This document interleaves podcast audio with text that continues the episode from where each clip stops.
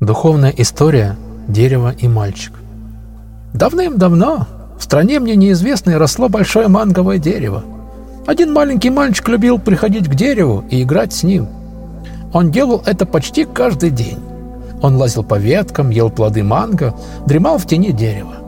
Он очень любил это дерево, и оно отвечало этому чувству взаимностью. Оно было очень счастливо.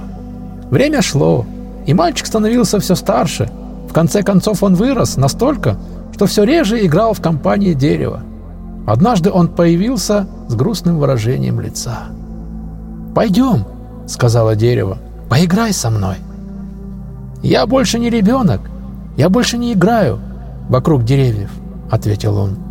«Я предпочитаю играть с игрушками, но у меня нет денег, чтобы купить их».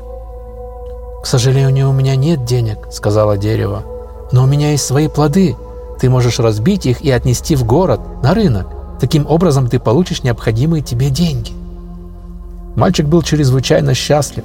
Он собрал все плоды манго, которые росли на дереве, и отправился в город с улыбкой на лице. Дерево тоже было счастливо. К сожалению, мальчик долго не возвращался. Из-за этого дерево опечалилось. Время продолжило течь, и мальчик стал взрослым человеком. Когда он вернулся, дерево снова стало счастливым. «Пойдем», — сказала оно, — «поиграй со мной». «У меня нет времени играть», — ответил молодой человек. «Я должен работать, чтобы содержать свою семью.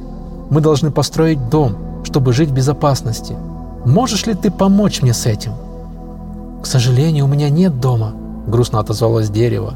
«Но ты можешь срубить мои ветки, чтобы построить дом для своей семьи».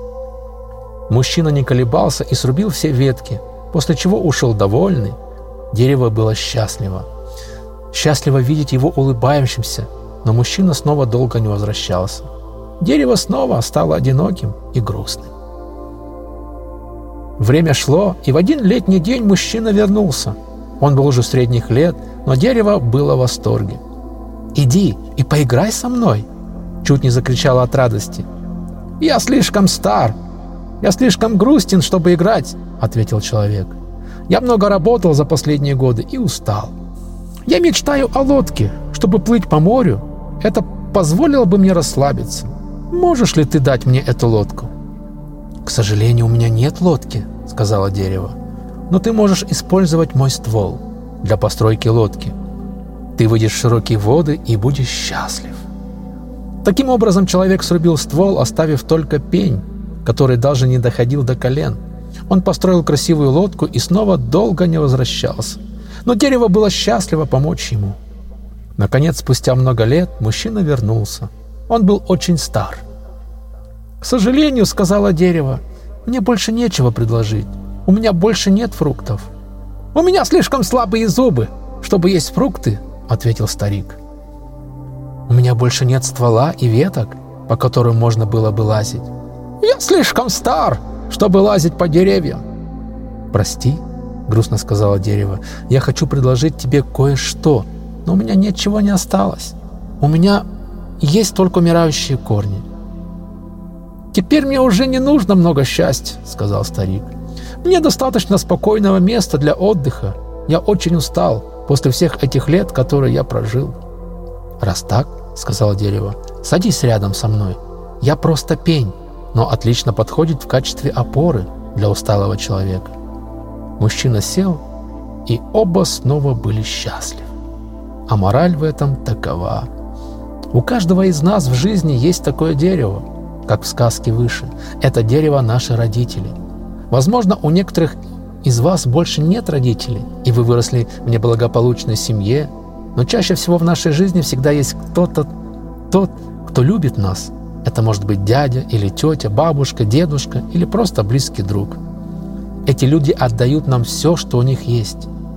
Никакое отречение не слишком велико для них, и они готовы посвятить нам всю свою жизнь. Когда мы дети, мы любим играть со своими опекунами. Когда мы вырастаем, мы покидаем семейный дом и часто возвращаемся только тогда, когда нам нужна помощь. Несмотря на то, что близкие всегда будут ждать нас и делать все возможное, чтобы сделать нас счастливыми. Однако все чаще случается, что в обмен на жертву они получают от нас одиночество и тоску. Мы слишком заняты, чтобы навещать их. Работа, домашние дела, дети, еще одна поездка на каникулы и многое другое. Вот почему у нас не хватает времени для наших близких. Мальчик из сказки может показаться жестоким и бесчувственным, но ведь многие из нас именно так относятся к своим родителям. Мы принимаем их как должное и часто недооцениваем то, что они делают для нас, пока однажды не стало слишком поздно.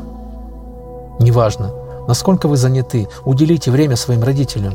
У тебя есть мобильный телефон? Возьми, позвони прямо сейчас.